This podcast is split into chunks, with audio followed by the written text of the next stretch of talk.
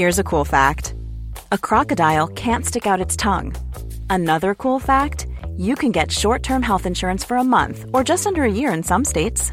United Healthcare short term insurance plans are designed for people who are between jobs, coming off their parents' plan, or turning a side hustle into a full time gig. Underwritten by Golden Rule Insurance Company, they offer flexible, budget friendly coverage with access to a nationwide network of doctors and hospitals.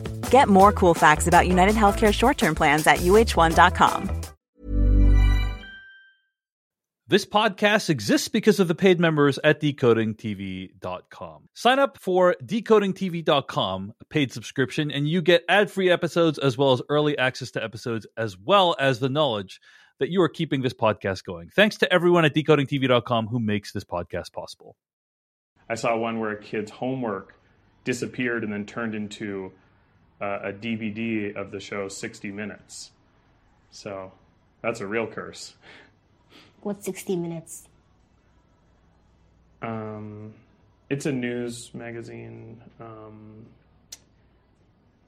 it's a show for us old old geezers like me. Oh, I'm so old. That's not funny. Hi, I'm old. Haha, you're so funny. You don't find this funny? No. Hello, everyone, and welcome to Decoding TV, a podcast about television. I'm David Chen, and I just won't stop bothering Patrick about taking taking those improv comedy classes. Joining me today is Patrick Klepek. who is ashamed to admit how many times he has found his keys in the trash only because he looks up the AirTag location and it says, "Hey, man, you threw it in the trash again." is that true? Do you do that? The the the um the drawer where we put like the kind of like the junk drawer Yeah, equivalent yeah, yeah. where we have It's where I do trash? Put the keys is above the trash and I Yeah. have absentmindedly like coming home with the kids think I'm pulling one and I just there is a spot where I'm supposed to put the keys, but very frequently it's there's an organizer in there. It's just like, well, in the keys go, and then I shut it. And I I blamed my children the first time this Uh-huh. happened. Shameful. And then it happened another time. And now I have not absolved my children of it. They've done inflicted enough pain upon me that they can they can believe that they put the key in the in the trash. But when I realized the second time, I was like, well, no one else was home. I don't think they put it in the trash. It's like I think I'm pulling that drawer a little too fast, and I gotta. I caught myself one time, like uh, mid release, like "Hoot! get that get that key wow, back.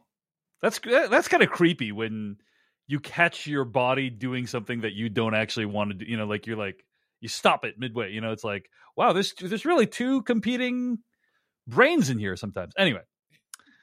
Uh, glad you have the AirTags, Patrick. That's my that's, that's my Dougie moment of uh, of the podcast. Mhm, mhm. he was Patrick was also blackout drunk at the time. Uh, all right. Welcome to Decoding TV. On today's episode of the podcast, we're going to be discussing The Curse, episode four, Under the Big Tree. You can find more episodes of this podcast at Decoding TV, uh, podcast at decodingtv.com. And email us at decodingtv at gmail.com. Find us across all platforms, including YouTube, Instagram, TikTok, and so on at Decoding TV. Now, uh, we are going to start by talking about our overall thoughts on the episode, then go into a detailed spoiler filled recap. But before we do any of that, uh, we got a few things we got to respond to. We got a few things that are going on in the real world that we want to react to and talk about. I want to start by reading this message from Shane over at decodingtv.com, um, who was responding to the last episode of the podcast and of the show The Curse reacting to that final scene where they have that extremely painful conversation, like tried to recreate the thing for Instagram. Shane says, quote, what makes the final scene even sadder is we see that Asher is capable of being fun and spontaneous when he and Whitney are alone together, but Whitney being Whitney, she just can't see any value in that. Also, I'm guessing that the conditions in the new house turn out to be worse than expected and will quickly deteriorate. Then one of the daughters will go viral on TikTok when she posts a video documenting the, the disrepair, which leads to Whitney being publicly shamed for being a slumlord just like her parents. End quote. Uh, definitely agreed on the first point. And as somebody who creates a lot of content out of their life, uh, that you know hit home for me. You know, Shane, thanks for the comment at decodingtv.com but uh, also uh, I don't know that it's going to play out exactly like Shane predicts with regards to the uh, Whitney House, but I do think that yeah the the state of disrepair at the house with the uh, with the daughters is going to become a problem, uh, and it will lead to some unfortunate parallels between Whitney and her parents. I that's that feels like a very likely path for the show to go down. Well, especially because it's the it's the kind of thing where the show is constantly talking to us about, hey, what do these good intentions mean? What is Mhm. underneath the like Mhm. because what's underneath the good intentions is like, well, they can stay here while we wait to see if the show gets greenlit because we want to sell the plot of land. Like, yeah, they're letting them stay, but they still intend to kick them out of the house Mhm, mhm. when they can they can turn a profit on this because the this neighborhood becomes desirable and up and coming right, by people right. What, who what, are what is their not end game? people. Yeah. Right. What what what is the end game? It's not like let's keep these people housed forever. You know, it's no, it's definitely not. It's definitely Yeah. not that. It's just I see these people in front of me. I'm taking pity on them, but do I see them as people that deserve like real systemic help? Like, maybe not. I don't Maybe know. not. Yeah. So anyway, uh, thanks for all the comments and messages and emails at decodingtv.com. And uh, al- always uh, feel free to keep the uh, thoughts and reactions coming into decodingtv at gmail.com. Uh, always uh, a big fan of how intelligent and insightful our audience is here. Uh, so before we get into today's episode, there's also one other thing I just wanted to mention, which is the um, the promotions, the PR that's happening around the curse on Paramount Showtime is, I would describe as performance art, and I think it's quite masterful. I don't know if you saw this, Patrick Klepek, but there's been a few pieces of media go viral recently featuring Nathan Fielder. Uh, one of them that I think is particularly clever is uh, there is a new movie coming out, uh, a romantic comedy called Anyone But You, starring Glen Powell and Sydney Sweeney. And there was a clip online of Glen Powell and Sydney Sweeney introducing the trailer in awkward fashion, which uh, Nathan Fielder and Emma Stone then recreated pretty much uh, word for word. I'm going to play the clip that they posted of themselves introducing the trailer for The Curse. Uh, and that is going to be followed by the original Glen Powell Sydney Sweeney clip. So you'll hear them both in succession. Here it is. Check out the trailer for my new show. My new show. It's actually my show. Uh, we'll see whose show it is when people see it. Okay. Check out the trailer for our new show, The Curse, now. Better? Just play the trailer. Oh my god. Enjoy. Check out the new trailer for my new movie. my movie. It's actually my movie. Well, we'll see whose movie it is when it comes out. Okay. Check out the new trailer for our new movie, Anyone But You, now. Better? Just play the trailer. Oh my god. Enjoy. So that's hilarious that they're recre- recreating the kind of forced awkwardness of the original Anyone But You trailer. Uh, and then Nathan Fielder posted the following message online. Quote, I have just been informed that the introductory clip leading into our trailer for The Curse, which I posted to social media earlier today, has similarities to the trailer uh, introduction for the rom com movie Anyone But You. I want to be very clear. We shot this promo over six months ago, and I am seriously concerned that the marketing team at Sony Pictures somehow saw our promo and copied it. I personally will not be pursuing legal action, but I cannot speak for Paramount Plus for Showtime. As artists doing these types of promos, we just read the scripts we are given with unyielding trust that the creative we are performing is wholly original and not lifted from competing projects or generated by AI, a continued fight that artists around the world are trying to put a stop to. It's unfortunate that Sydney, Glen, Emma, and myself have been put in this situation. But this will not stop us from supporting each other's successes. And I know that both Emma and myself will personally be booking front row seats to anyone but you on opening night. End quote. That is amazing. It's by the way, it's it was I think this was tweeted and it was a screenshot of the Notes app. hmm So he just no one understands virality more than Nathan Fielder in my or not maybe not no one, but he is one uh, maybe Mr. Beast, you know, but like he is one of the people that understands like how viral mechanisms work better than most other people. And I just love that he's putting on a little like performance art show for what feels like an audience of I'm going to say like 10,000 people watching The Curse and also listening to Decoding TV. You know, like I don't know that anyone else is getting anything out of this other than like me and like some of his other fans who who are probably not even watching The Curse. Um, but uh, Patrick Klepek, any reaction to this? No, it is one of those, but it, it, it points to one of those things I have missed over. You know, like obviously the strikes were like valid. Yeah. Like I'm glad they dragged them out as long as they needed to to get the things that put the protections in place for the work that they do. And most marketing material, like promo stuff that goes alongside Yeah. movies and television, is pretty perfunctory and like just a pseudo form of advertising sent to local markets. And then every once in a while, every once in a while, you get some shit like this, and it's like, ah, like this is fantastic. And for a show that frankly probably needs it, I I like I was trying to over Thanksgiving. Uh, my my brother likes watching odd shows, but doesn't Mhm. keep up with things. Like he's like a lot of people, like loads up his various like Yeah. apps and kind of sees what draws his attention. I was like, your sense of humor, like I don't. Hmm. Uh. He's like, I watched the trailer. I didn't get it. And I was like, yeah, yeah, yeah, yep. Nope, that's fair. I don't think the trailer really accurately sells what the show is about. I don't think the show knows how to sell what it's about. And I was like, you watch the first episode, and like, I think if you can get through that, you'll have a good sense of whether you're on on for the rest of it. And my mom was like, "Well, I really like Emma Stone." I was like, "Mom, no, like no, like do not, like not in a million years are you going to vibe with this show at all. You get mad at me if I recommended it to you, but I, like, it is one of those bits where, like, I think you're right. Not a lot of people are probably watching this show, um, but I think more people would. Like that's part of the benefit of some of this stuff going viral. Is like, oh right, I like you know I like that Yeah. guy, and and and maybe they check out a piece of work that they wouldn't have otherwise. And and so I'm glad to see stuff like that because it's fun to see Nathan and Emma like doing just like genuinely funny material. Um, but it also hopefully it it points a few people towards towards the show. Agreed.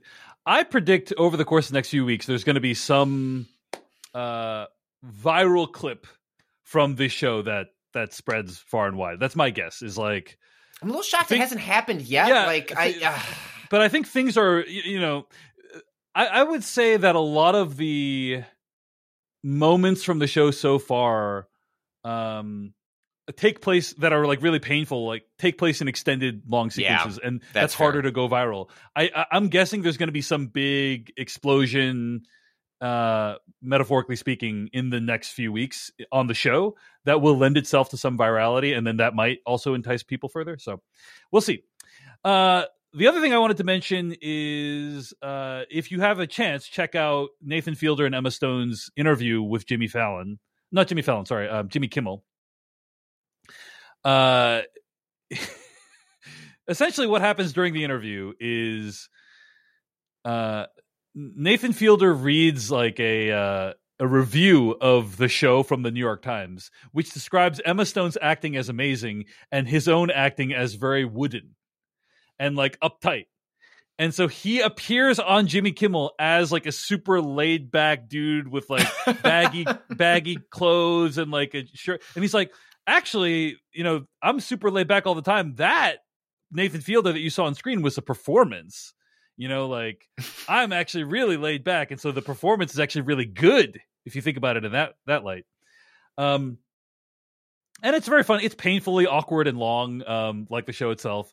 But I think it's very funny, and I just want to give a shout out to Emma Stone, who is game for all this. Like she's just she's showing up on Jimmy Kimmel with Nathan Fielder, knowing it's going to be a painfully awkward interview where there's this bit that he's doing. He's like kind of the star, you know, of the bit, and she's just game to go. She Academy Award winning actor Emma Stone is just willing to like go along with this, uh, and and show that she's she's game for the bit. She's game to to try to get the laugh, even if it means dragging out the bit to like a really absurd amount of time. It just really has increased my respect for her.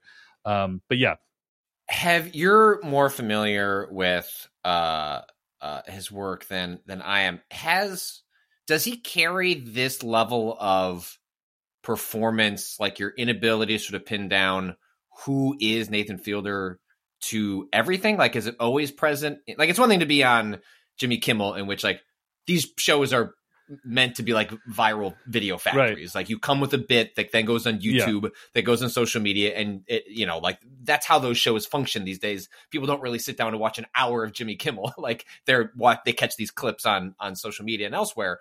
Like so I understand that happening there, but like, does he ever sort of like break and like talk about process and how he views his work, um, or does he sort of maintain this illusion of part of what makes my work function is that you're not you're not you aren't quite sure who I am and what is and isn't a performance. Right.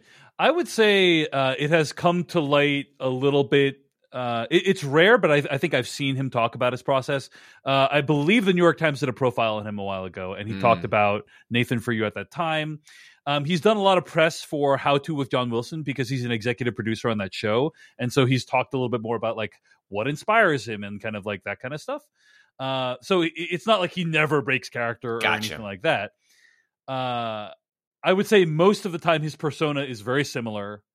Uh, and I would say the thing that, you know, uh, the thing that's in question is when he's doing more documentary style stuff is like the rehearsal or like how to with John Wilson. The the the open question is um what he thinks you know like how much he's responding to what he thinks your reaction is going to be if that makes sense I, mm-hmm. I don't know if i'm doing a very good job of describing it but i guess i'm saying like i don't know how earnest a lot of this stuff is if that makes sense. Like i don't know how as opposed to extremely calculated. Right. Um and that that continues to remain a mystery the persona remains relatively consistent but that part continues to remain a mystery to me.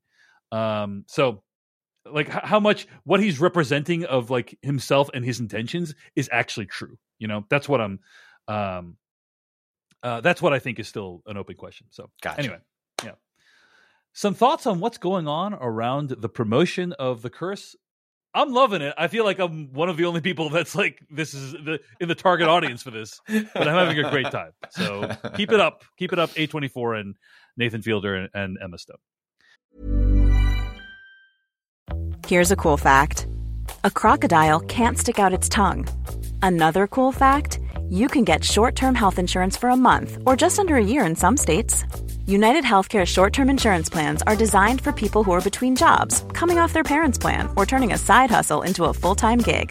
Underwritten by Golden Rule Insurance Company, they offer flexible, budget friendly coverage with access to a nationwide network of doctors and hospitals. Get more cool facts about United Healthcare short term plans at uh1.com.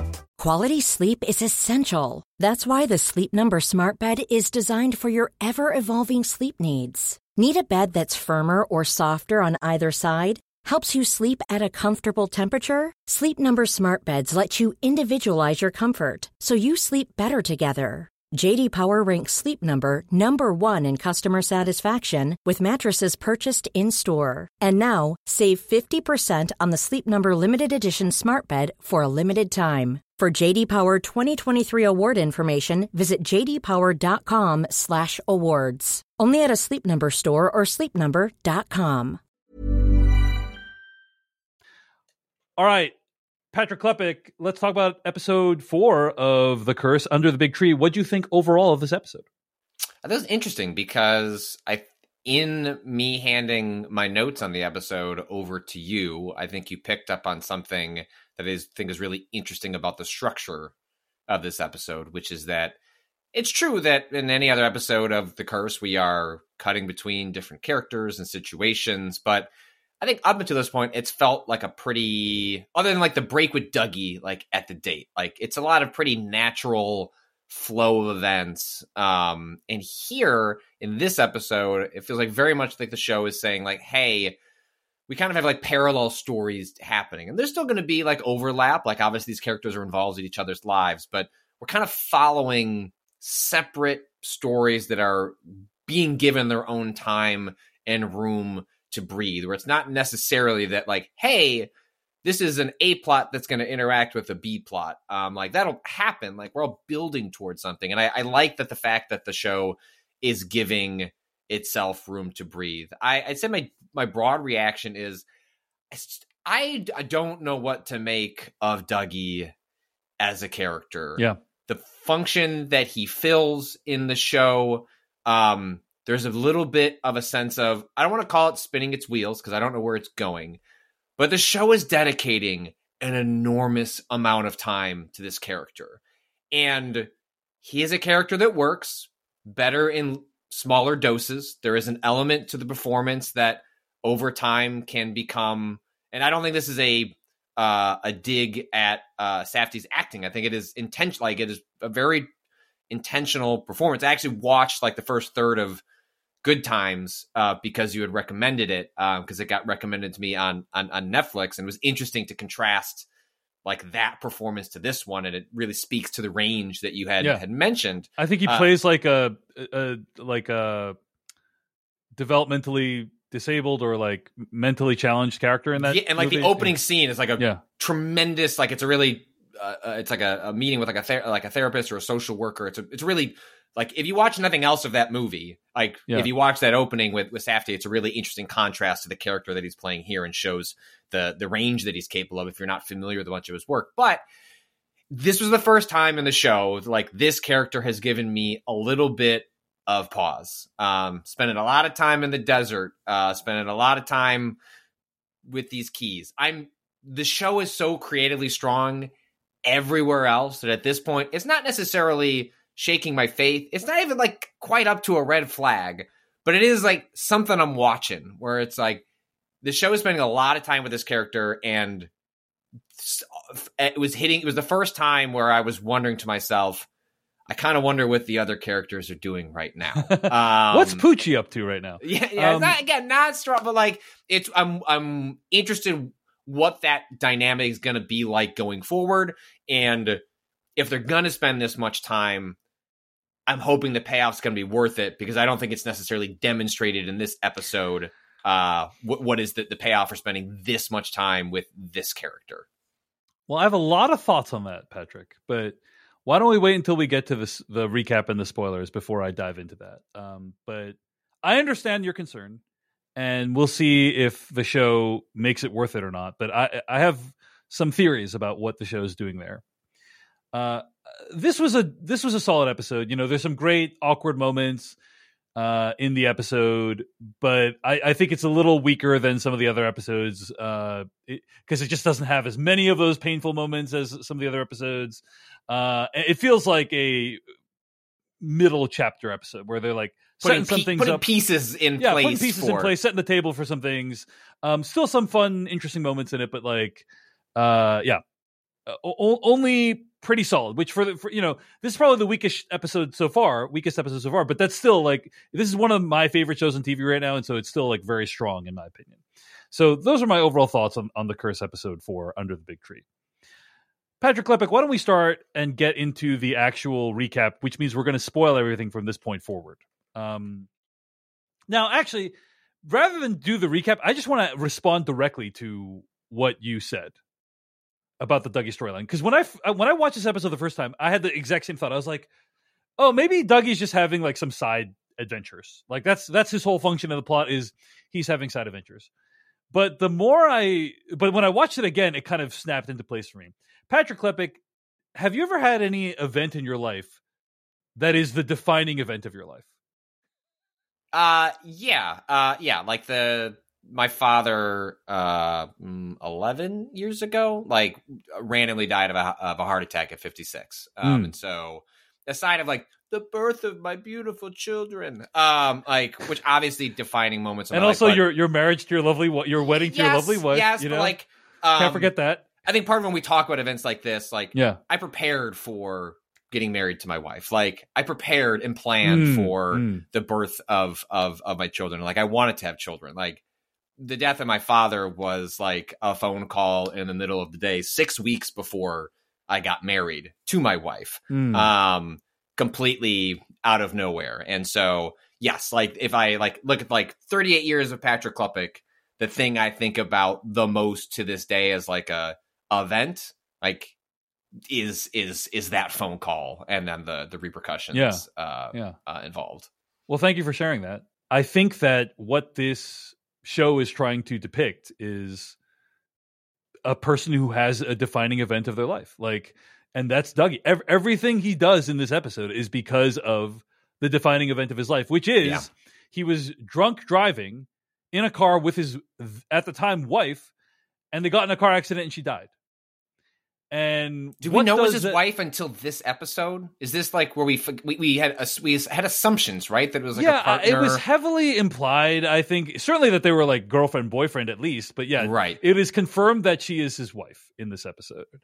Um, and everything he does in this episode is because of that decision, right? And it also, by the way, explains a lot of his actions in previous episodes, like him sitting alone in his room and crying, right? Like he is somebody who has sh- who has been shaped by this one event, and e- once you experience an event like that, everything in your life is viewed through the lens of that event, Mhm. right? Uh, and that's kind of what's happened to this character. So, uh, now is that enough of a thematic through line to make this storyline worth it when we're not, you know, hanging out with Whitney and and Asher?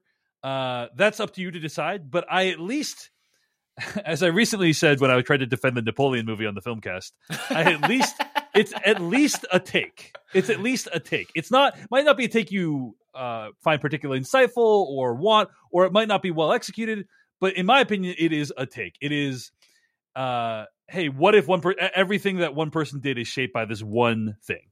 So I, I think I think you're right, and I think uh, it at least I think it's why I'm trying to grant so much like latitude to the show because like all right, I trust these creatives like front of the camera, behind the camera, like even if I don't feel fully on board with where it is yet, like I if they think it's worth spending time with prob like probably it's going to be worth spending time with or at least i want to see why they think it's worth spending time with and it at least has sidestepped the initial concern that i have which is oh is dougie just going to be this like obviously shady character who Right. hangs around for so long to a degree that it becomes even a show of like many implausible things because it becomes implausible by even the standards of an impl- like a show full of of implausible events and I don't think that's the case. Like the show takes the character seriously, is is applying depth and nuance to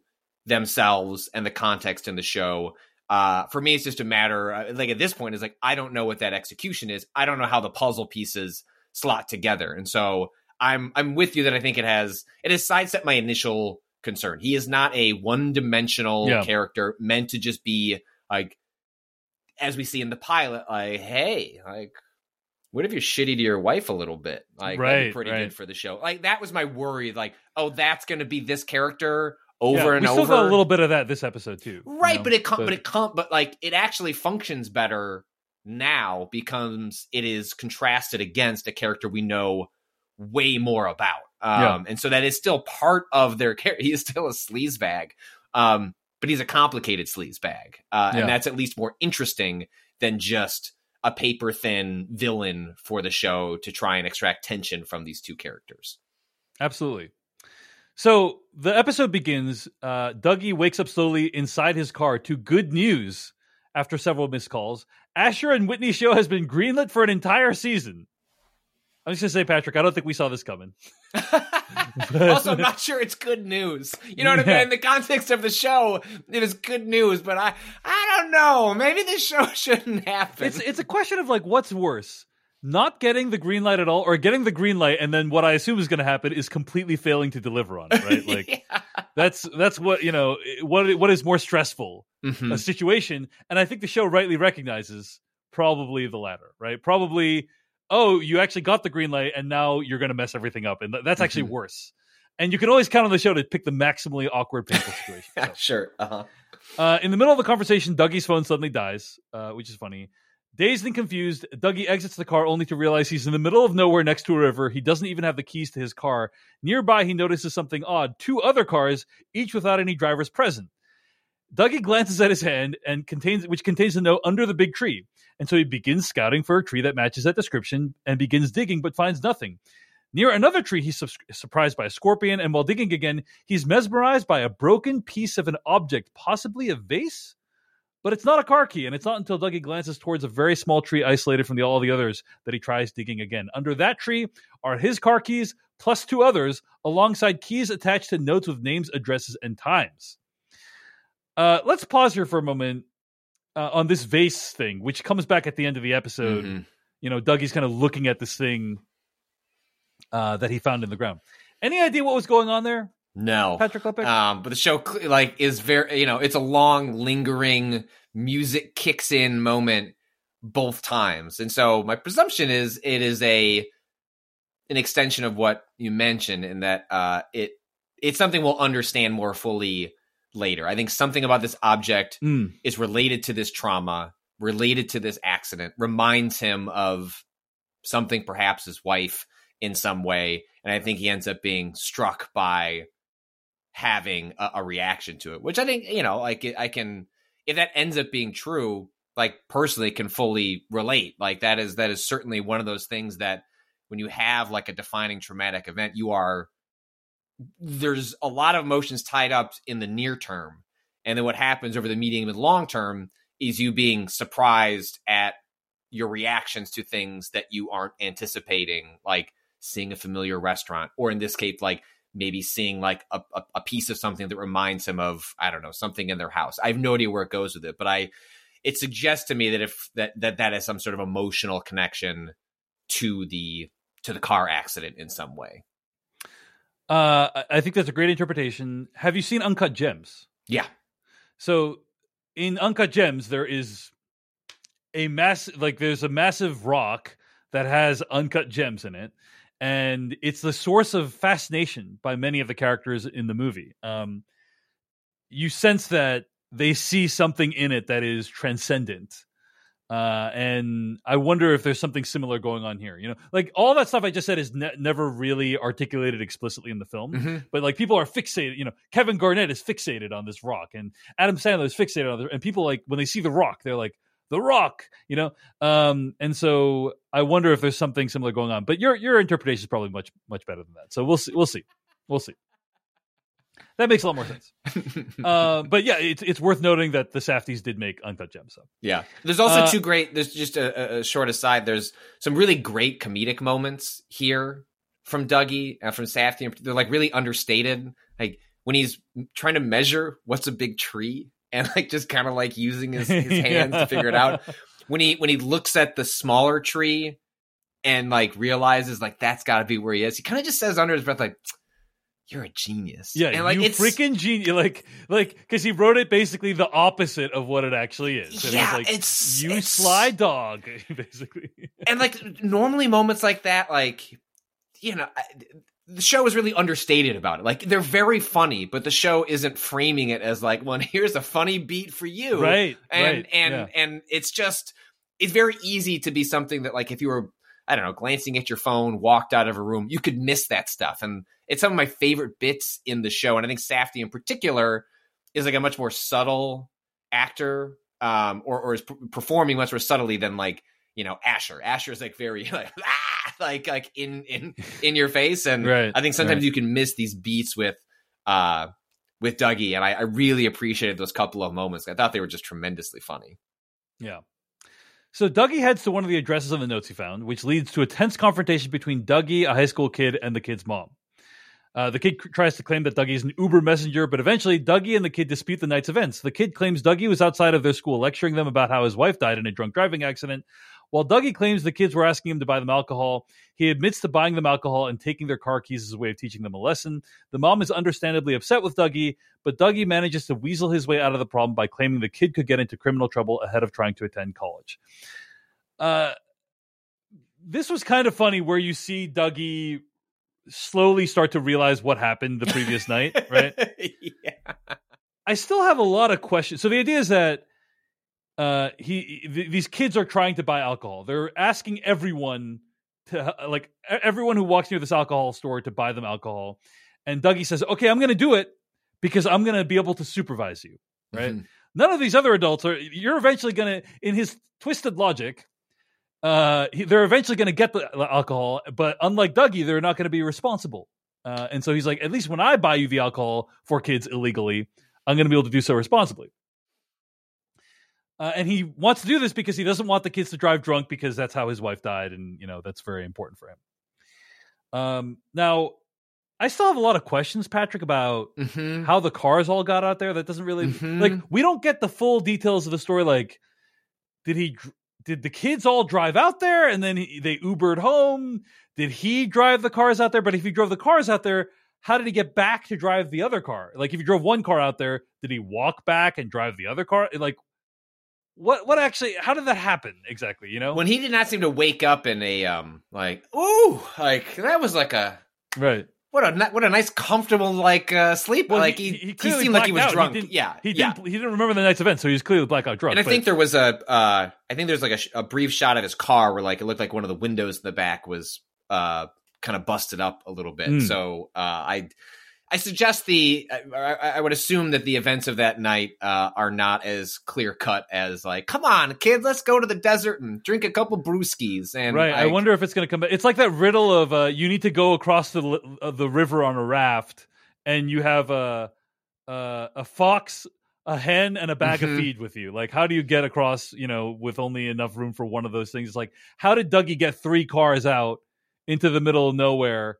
Uh, hide the keys, and then the kids got back home transported somehow. I assumed I assumed they drove the cars out there. He's like, Mhm. I'll buy the alcohol. Follow me. Yeah. This is where we're gonna go. Yeah. and then I'm gonna bury the keys. And um, and then how they get home? Like, did they Uber home? Like, Or like a sober driver. I don't know. Uh, Yeah. but he, may, yeah, maybe. Uh, yeah, Yeah. yeah. Uh, Anyway, also, is? Uber Messenger a thing? Is that like, can you get a, a can you pay someone to deliver a message on Uber? I don't know. He probably should have used uh, TaskRabbit as the. Uh, yeah, I was gonna say, yeah. There is a thing called Uber Connect that you can use to like courier packages from place to place. Mm, okay. Um, so it's not completely out without precedent. th- This idea of an Uber messenger. Anyway, later in the episode, Asher meets up with Dougie to map out the rest of the season. We learn a little bit more about their backstory. Apparently, Dougie once bullied Asher and apologized for it, but Dougie does. Uh, sorry, but um, Asher doesn't really seem to understand that he was being bullied at all, which is you know yeah. Par for the course. Asher once again fixates on the idea of the curse being real, at which point Dougie points out uh, a blast of static that appears in the footage at the same time that the young girl cursed Asher. Dougie also claims to have been cursed and seems to blame the accident on that. Uh, so that's a very sad moment when he says, I- I'm also cursed. Like, you, you know, that's how my wife died. And Asher's like, Well, w- wasn't it an accident? You know, you were driving drunk and she got killed by. And he's like, Yeah, but like, I just happened How- to be drunk. He used, how he would used that, yeah, phrase again. Exactly. Like I just, happened, to be drunk. Like there Yeah. was some other force acting against me, right? Like, um, and I think that this is where conspiracy theories come from. This is where the idea of curse comes from. This is where the idea of astra- astrology comes from. This idea that like we want to not be responsible for our actions, and we want to not live in a world that's full of chaos and unpredictability, uh, because it assures us that you know life is livable. Uh, but some people have difficulty dealing with that, and one of the ways you cope is by thinking that there's a curse. Uh, Any thoughts, Patrick Klepek, on this whole thing? No, I'm I'm I have to imagine the bullying or like the history between these two characters is going to become more of a thing as we go Mhm. forward. I am deeply curious about the nature of like Asher's inability to self-diagnose, to understand the projection of themselves. It's it's interesting because it's probably tied up in his inability to sort of like be naturalistic on camera and sort of the stilted performance is because he he doesn't have a good like he can't he does some people like look at their performance of how they act on camera or on a podcast and like can look like oh yeah okay like I can see what I was doing there I'll try and do something different. I don't think Asher sees anything meaningfully different from what he's doing in his real life and uh, and and like what's happening on camera. And I think that's an extension of Asher's inability to understand the perception of them of themselves. Um, Mhm. which you know i think as we've talked about like is clearly a broader theme of the show is like perception of yourself how people Yeah. perceive you and your actions um and so that to have extended all the way to dougie and asher like you know relationship in like their younger years and, and asher not being even aware they were being bullied suggests some questionable thing about asher's ability to judge themselves and the things around them perhaps Yeah, yeah, indeed. Uh, all right, well, let's talk about Asher and Whitney. Asher and Whitney get the same congratulatory congratulatory call as Dougie did, uh, which is exciting, except for a note from HGTV about downplaying the displaced residents associated with the developments. The two convince themselves the eco-friendly message will more than make up for the loss, as Whitney proposes Asher take a corporate comedy class before they film the rest of the season. Asher doesn't seem to take the suggestion well, but the two are interrupted by a neighbor who's upset about one of the people Asher and Whitney sold a home to, a man named Vic, because he's been distributing a note that claims neighbors are stealing his packages. The neighbor is concerned that Asher and Whitney aren't bringing in people who are in harmony with the community. Asher cautions how angry Whitney should get at Vic because he's providing a big discount on an AR project that Asher is planning. As she exits the house, Whitney decides to walk to the other house instead of taking the car. On the walk, she interacts with some local residents. And then at the house, discovers that Vic has swapped the house's inductive stove for a gas stove, which seems to irritate her as it betrays the eco friendly passive house messaging for the houses. About the packages, Whitney encourages uh, Vic to not involve the police, but much like the inductive stove, he doesn't seem that interested in taking Whitney's comments to heart. Uh, Whitney calls Asher while really upset, wondering if there's anything they can do, and Asher quickly gets hung up on Whitney noticing the inductive stove was sitting in good condition. So, like, he gets fixated on the idea Yeah. that the inductive stove is there. All right, lots it's of- worth seven, it's worth seven thousand dollars. Like this, like he's worth like this is a big thing with Asher. Like that is coming up over and like Mhm. the the show is just like hammering this point home about his personality. Like Mhm. he hears that the inductive stove worth seven thousand dollars is in good condition. He's worried about Whitney getting mad at Vic because he's getting a big discount on this AR project. And I'm wondering if that is just meant to be like continuing to thematically like to point out that he like this is fixation that he has on money. Um, but like over and over again, Asher demonstrates that he is a person who is always thinking about ways to save money, how to be more efficient with money, um, which I got like deep, like deeply sympathize with. I have a it's a is a is a bit that my my my mother was the same way growing up because uh, her family didn't have a lot of money and her grandmother didn't have a lot of money.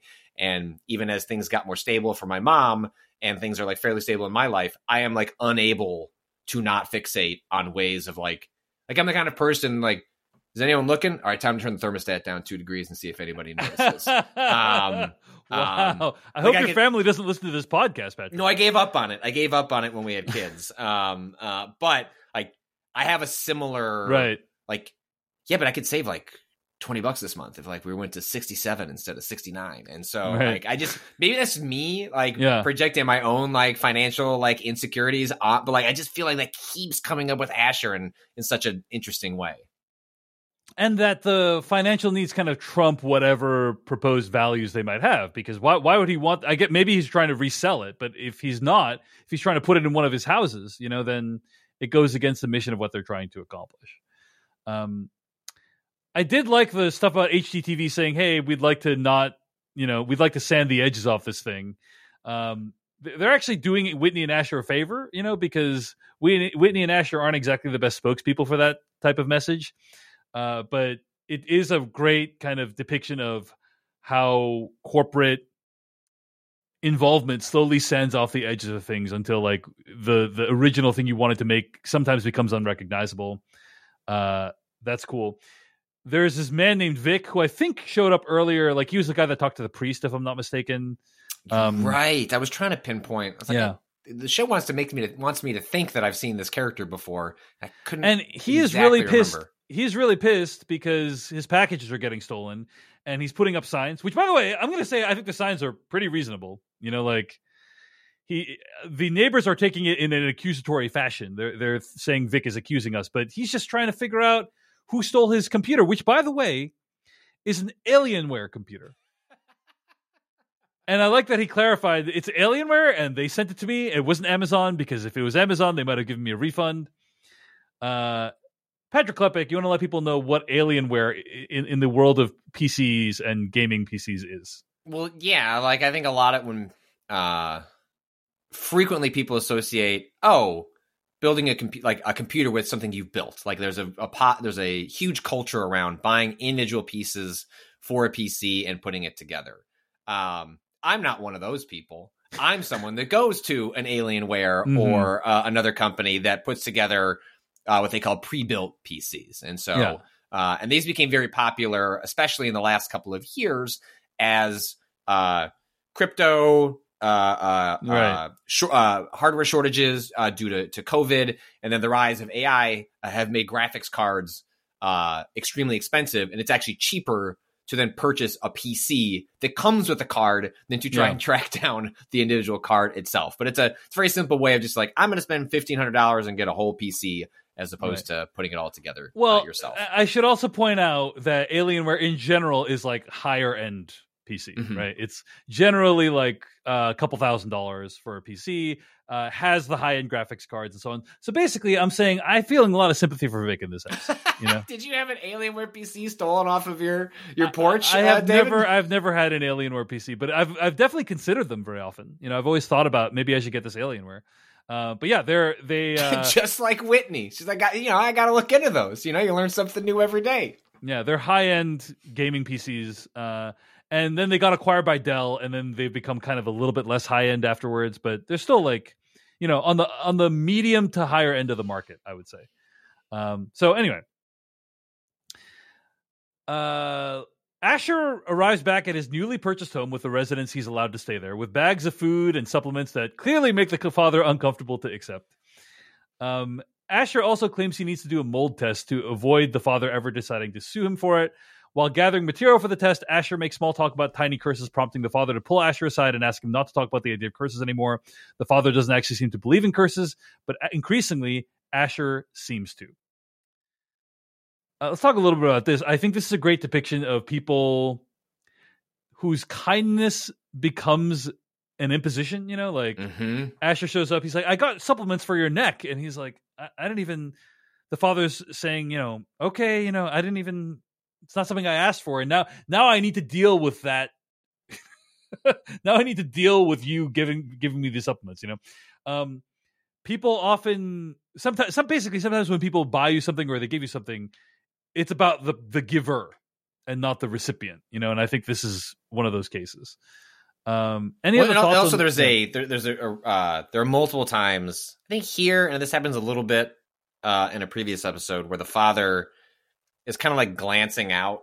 You know, like oh, they're still here. Like, what do you you know what I mean? You know, right, and it, right. it like yeah, I'm sh- I'm sh- everyone has probably encountered a situation like this before where uh you invite people over for like sort of like an open-ended afternoon and then like you're sort of you're sort of done with the social visit and are like quietly waiting for the other people to sort of there's not like a natural endpoint right? It's not like we came to play this board game or to watch this movie and then like all right it makes sense for everyone uh to leave. Um it's just sort of you're here and then like well an hour's gone by. Boy you're you're still here. And the moment the uh that asher goes to do the like oh well you could paint my nails felt felt like one of those moments where it's like buddy like come here do the mold test i guess and like get out. Like you Yeah. are not part of our lives. This is not something that makes us us comfortable. And so i, I like deep sympathy for the uh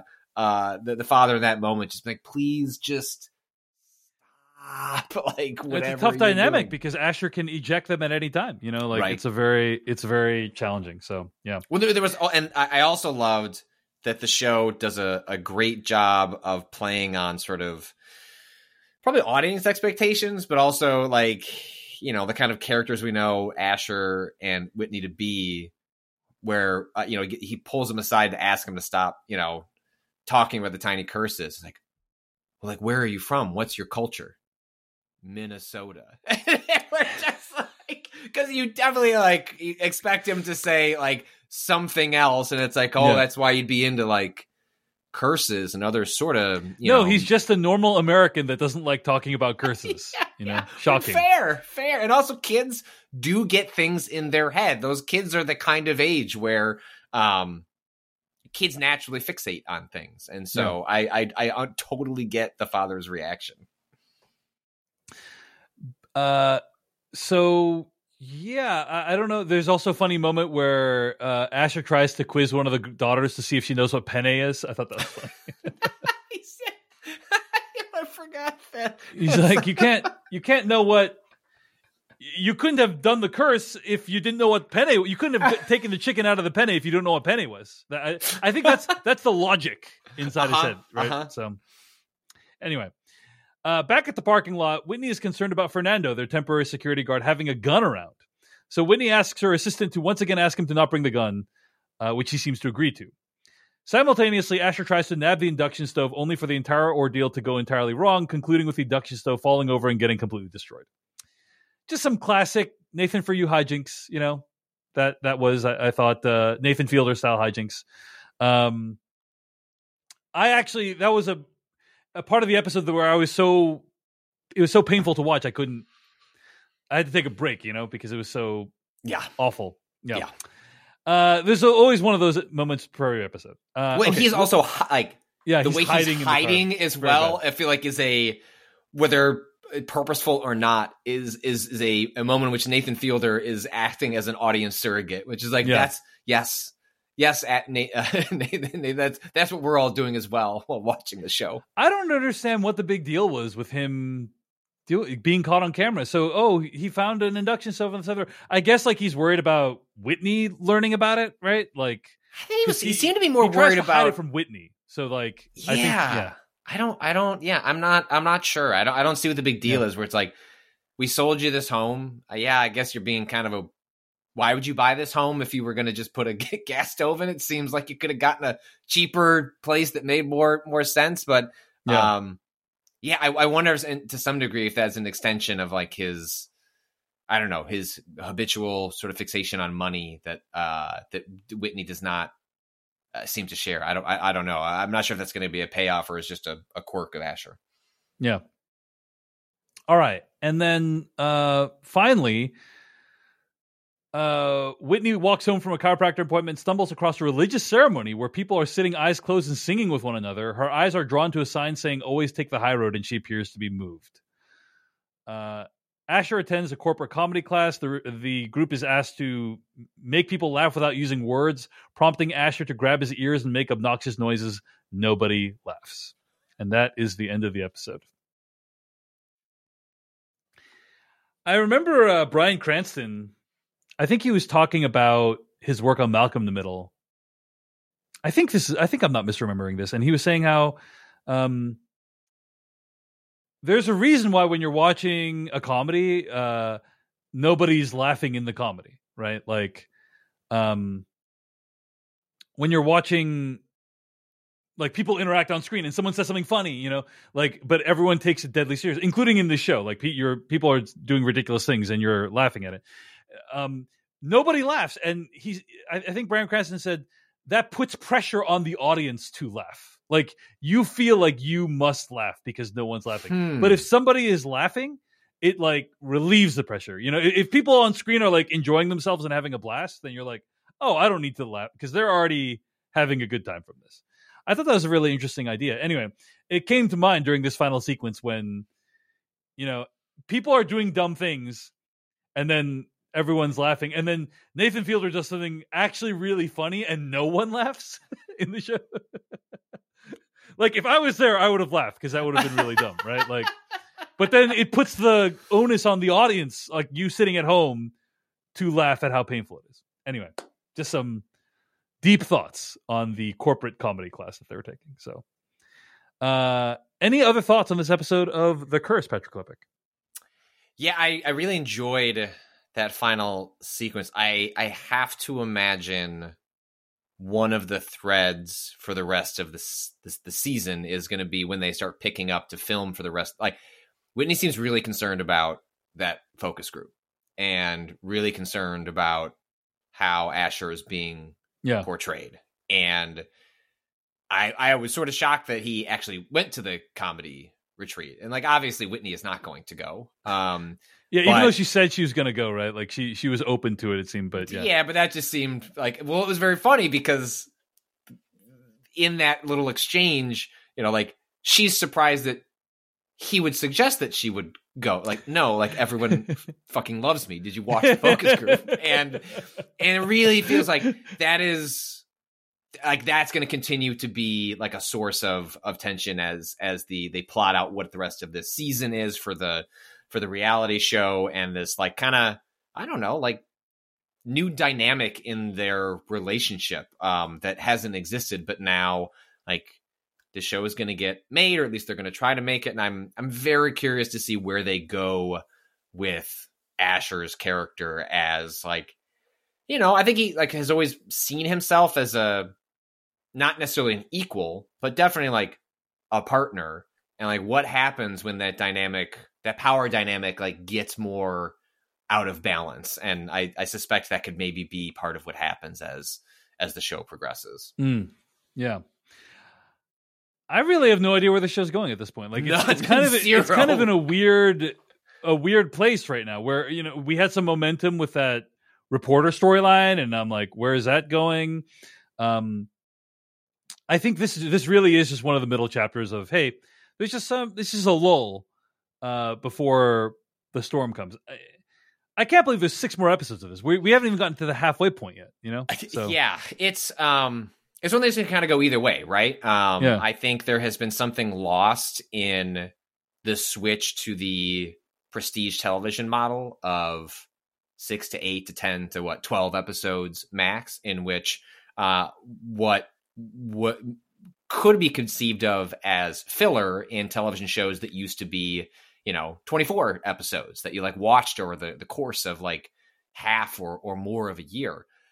You know, you look back at, you know, some of my favorite shows, X Files, Lost, things things like that. Well, like some of those quote filler episodes were just character episodes that Mhm. didn't Yeah. necessarily advance anything meaningfully, but grew me closer to these characters so that when we get to the big moments that like Yeah. quote unquote move things along, those mean more because I spent time on something that felt like an aside. Um, but those moments can be important. I think a lot of that's been lost in like got got to tell a tightly threaded story that is Yeah. just like a big moment every episode, and we're always got our gas, you know, our, our foot on the gas. And sometimes there's value in like releasing some of that and just I don't know, vibing, like spending time with characters, even if it doesn't amount to something. So I think this we may look back on an episode like this and maybe there aren't like great like direct payoffs from like anything that happens here,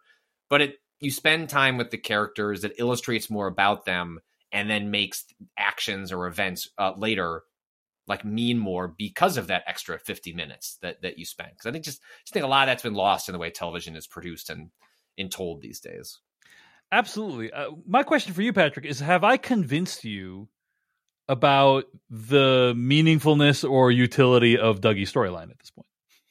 uh Because you you came into this episode pretty negative about that storyline. Uh, well, I, you've convinced me that it could have a point. I need Yeah. the show to tell. Like, if this is like where it ended, I don't know that it's justified. right. its- I agree. I agree with that. I can agree. with that. I Um, can agree but it makes that. me very cu- again. Yeah.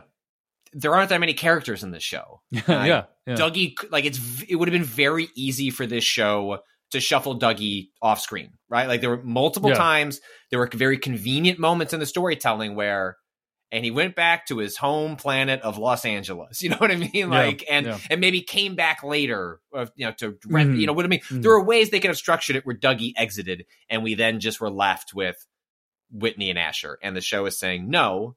And so, despite my, it's not apprehension; it's more just curiosity of like, I don't know, like I can see where we're going with Asher and Whitney, even if I don't know it from a plot perspective, but I can see character arcs, I can see lines of tension. Um, I don't know how Dougie fits in all that, all that yet, and so it's more just a curiosity of like, I don't under much like I'm puzzling over, like Dougie puzzling over the the piece of a, a vase or whatever that he found in the ground. Like I'm puzzling over Dougie to know like where do you like where do you fit in all of this? Yeah. Um, and I'm I remain very curious, but optimistically curious about where where it all ends up. Yeah, indeed. Same. Well, let us know what you think about the podcast or of the show, The Curse, at decodingtv at gmail.com. Uh, but I think we'll wrap it up there. Uh, we'll be back with another episode of The Curse uh, next week.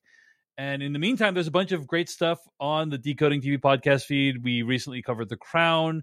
By the time you're listening to this, we'll probably have covered Invincible season two with Jesse Earl as well. Um, and I want to thank all the members at decodingtv.com, paid members, for making this podcast possible. He is Patrick Klepek. Find his work at Remap Radio and at crossplay.news. I'm David Chen. Find me at decodingtv.com. Until next week, we'll see you later. Goodbye.